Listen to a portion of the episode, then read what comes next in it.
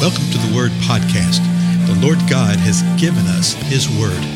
Let us learn it. Let us live it. Let us rejoice in it. Spread the Word.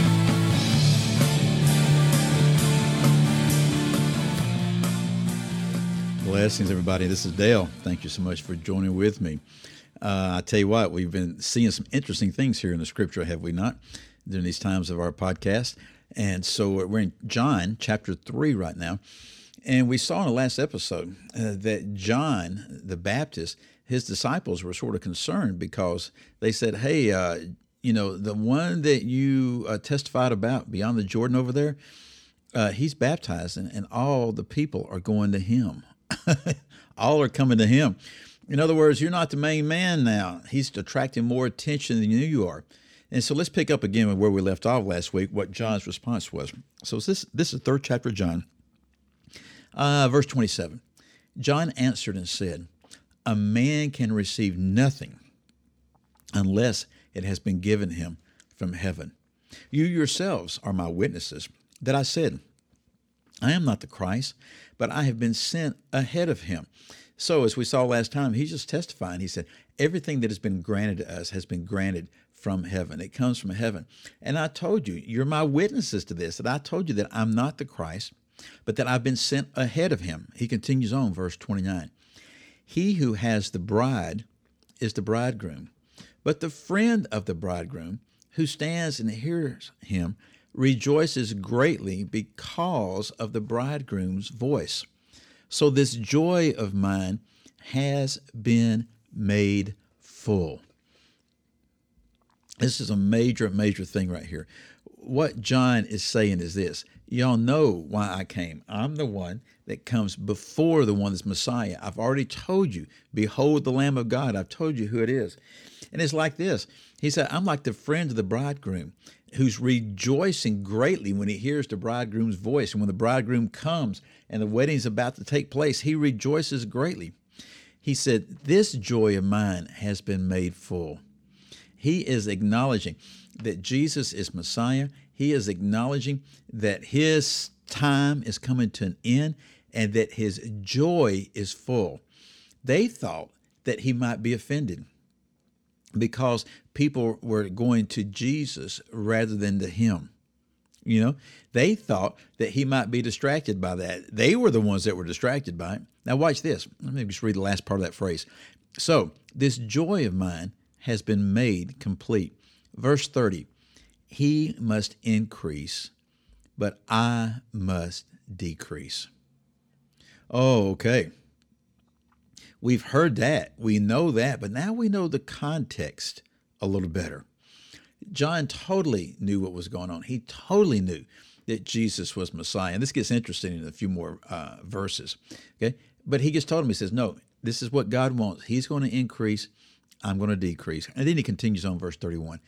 He who comes from above is above all. He who is of the earth is from the earth and speaks of the earth. He who comes from heaven is above all. so he's showing that Jesus is the one that has come from, from uh, heaven. He's above all. He says that twice right here. He starts off the first part of verse 31 with that, and then ends verse 31 with it. That he who comes from above is above all. And then he sandwiches himself in between those two phrases. He said, I'm just of the earth. Okay. I just speak of the earth. Verse 32 What he has seen and heard, of that he testifies, and no one receives his testimony. He who has received his testimony has set his seal to this, that God is true. For he whom God has sent speaks the words of God, for he gives the Spirit without measure. So this is John testifying of who Jesus is. That he's received that Jesus has received the testimony from the Father, that God is true, that Jesus is the one that is seen and that it has heard, has been in heaven itself and that Jesus is the one who gives the Spirit. You know, quite often people will sit there, and particularly in the New Testament churches, and sort of out of my background, we'll talk about how uh, uh, that the Holy Spirit didn't come to the day of Pentecost, et cetera, et cetera.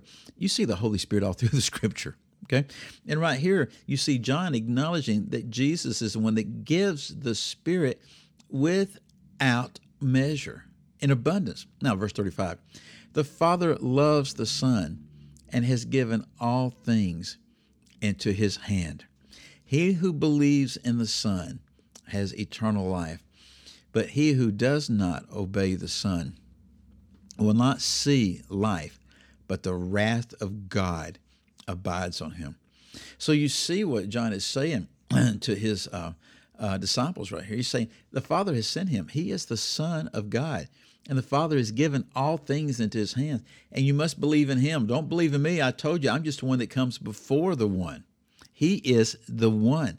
And in the Son, that's where eternal life is. But if you don't believe that, if you don't believe that, if you don't obey the Son, then you're not going to see life. And not only are you not going to see life here on earth, the abundant life that uh, John, the writer here, will talk about later on, not only will you not see that, but the wrath of God abides on him. And that's like in the, the present tense right now. Well, that goes to the great questions that uh, that Job asked and that King David even asked. Well, why is it that the unrighteous seem to flourish in this life? Well, it's not because the wrath of God is not upon them, because the wrath of God is upon them. But the wrath of God will not be manifested until the ultimate day of judgment they may think, be thinking, oh, everything's great and everything's wonderful, and I have been blessed with abundance of stuff, et cetera, et cetera. But if you have not believed, if you're not obeying the Son, if you're not abiding in the Son, then you don't have true life. It is true, there are many that have true life, and yet they don't have the things of this world that the world points to as success or abundance. But that doesn't matter. Which had you rather have? The abundant life of the Lord and the blessing of the Lord now and for all eternity, or the wrath of God abiding upon you. Even though things may look good right now, if you're not a believer, the wrath of God abides upon you, and the day will come when you will experience the wrath of God. So John was just cutting through it right here. John the Baptist, he was just saying, hey, this is what's going on. This is what's happening. Uh, John the Apostle is writing it down for us, and he's letting us know that Jesus is the one that speaks the words of God. He's the one that gives the Spirit. He's the Son. Everything's been given into his hand. We are to believe in the Son. And if you believe, you will have eternal life. So that begs a question. Okay? And I think we do well to examine this from time to time.